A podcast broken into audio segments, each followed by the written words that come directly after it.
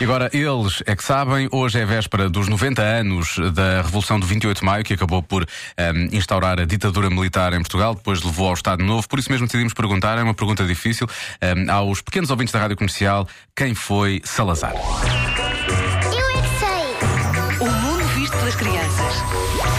Foi um ditador. É uma pessoa que não deixa fazer o que as outras pessoas quiserem, não deixa dizer nada.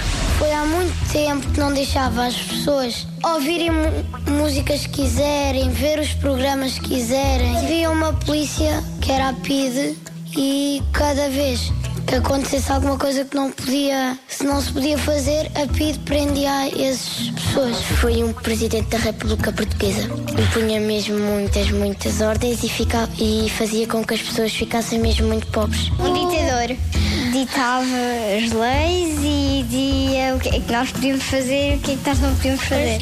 Antes de 25 de Abril era Salazar. É um mau? É um camarão!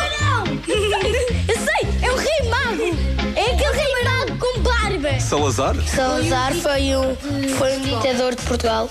Ele encheu-nos os depósitos todos de ouro. Ele foi um ditador fofinho. Pois foi. Depois vieram outros e tiraram-lhe do reino.